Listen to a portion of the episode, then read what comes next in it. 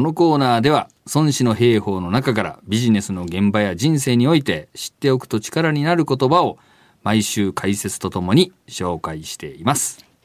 あの先週フライヤーの大賀社長ゲストに来ていただきましたけれどもその時長尾さんと二人ですごく経営者トークで盛り上がって、しかも、ね、古典好きっていうので さらにこう盛り上がっていしまっていて。ね。ねえ、うん。でしかもその時のなんか二人の感想が「うん。いやわかります。その孫子の言葉」とか「そういうとこついてくるんだ。渋いね」みたいな話してたじゃないですか、はいはい。私あれ結構本当に羨ましくて。私も仲間に入れてほしいなと思ったので、うん。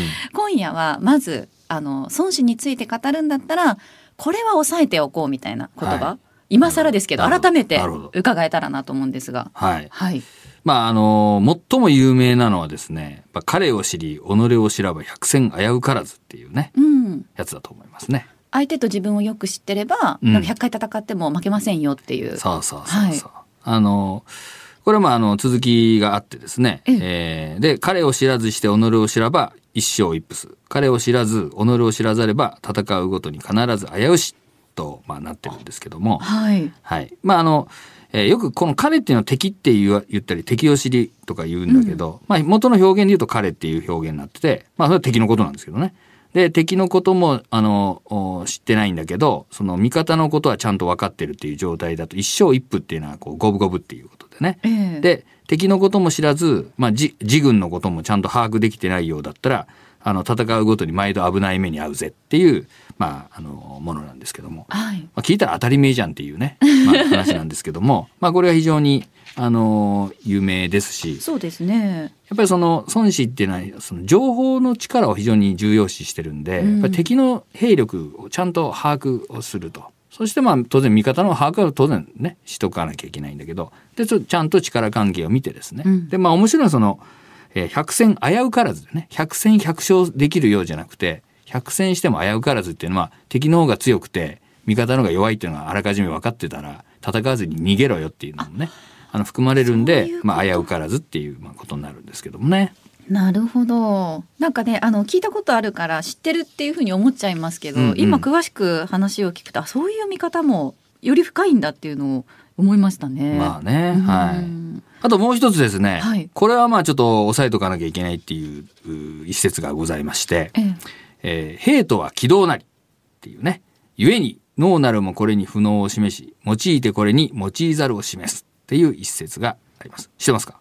いえ知らないですし軌道軌道って何ですか？軌道っていうのはまあ敵を欺くっていうことですね。裏をかくっていうような意味ですね。だから兵兵っていうのは戦争のことなんですけども、はい戦争っていうのはですね、こう敵を欺くうものだぜと、裏をかくものだぜと。なので、えーある、まあ、あの、戦闘能力があってもですね、敵にはそれがないように見せて、で、ある作戦を取っていてもですね、その作戦を取っていないように見せかけなきゃいけないよという、まあ、相手を騙してやりなさいという、あの、教えなんですね。脳ある鷹は爪を隠す。うんまあね、そんなような意味もあるかもしれませんけども、はい。あの、まあ、駆け引きですよね。うん。あの脳脳がありますよって見せてしまっちゃいけないっていうまあことなんだけどええ。でこれをあの直訳というかそのまま読んじゃうと、うん。その勝つために手段を選ばないみたいな、ああ確かに、はい、そういう受け取り方をするとですね、はい。どうしてもその日本の武士道に反するじゃないけど、うん、ちょっとその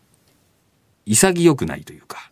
正々堂々じゃないっていうことね。そうそうそうそう、まあ、そんな印象を持ってですねなんか孫子ってなんかもう戦うために何でもありにししてるんだろうと。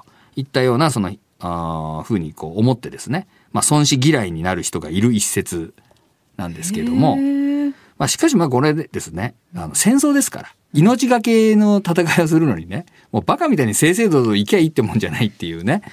あのーことでそんなこと言い出したら野球であのねカーブ投げちゃダメだよね。変化球投げんなよ。全部ストレートでいこうって。そうですね。真っ向勝負。とかいう話なんでしょ。サッカーでフェイントしちゃいけないとか、うんそんなことないじゃんっていう、まあ、ことですね。はいでまあこの戦争に置き換えて言うとですね、まあ、現代の戦争と、まあまあ、古代の戦争じゃまあ大きく話が違うとは思うんですけどもやっぱりその戦争をただ先生正々堂々やるっていうのはですねかっこいいっていうか潔いように思うかもしれないんだけど犠牲になるのは現場の兵隊なわけですよ。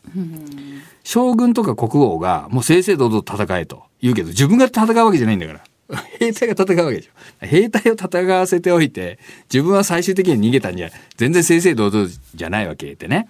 やっぱり兵隊を大切にするとですね、なるべく損害が出ないようにしたいわけなんですよ。ええそのためには敵の裏をかくというね、ことも考えなければ、どんどん兵が死ぬことになりますよね。うんまあ、そういうふうに考えていただかなきゃいけないし、で、これはまあビジネスに応用するときにはですね、はいまあ、いい意味でその相手を欺くと。いい意味で欺くって何かやっぱりサプライズを与えるってことですよね。やっぱりあのビジネスで言うとやっぱお客様の期待値を超えるとかね、まあ、そのように考えていくべきではないかと思いますけどもね。ええいろいろちょっと孫子も意外とこう勘違いされているというかそういうところもあるけれどもよくよく聞いてみると、うん、あの大切なことを言ってるっていうことですそよね。うなんですよね。だからまあ2500年前とやっぱ現代ではまあその社会情勢とか違うわけですよ。やっぱり人とか組織のこの根本は変わってないけど、うんやっぱり社会の情勢とか常識とかそういったものは違うわけなんで、ままあ、そのまんま文字面を現代語訳するだけではですね、やっぱり読み取れないっていうか、活かせない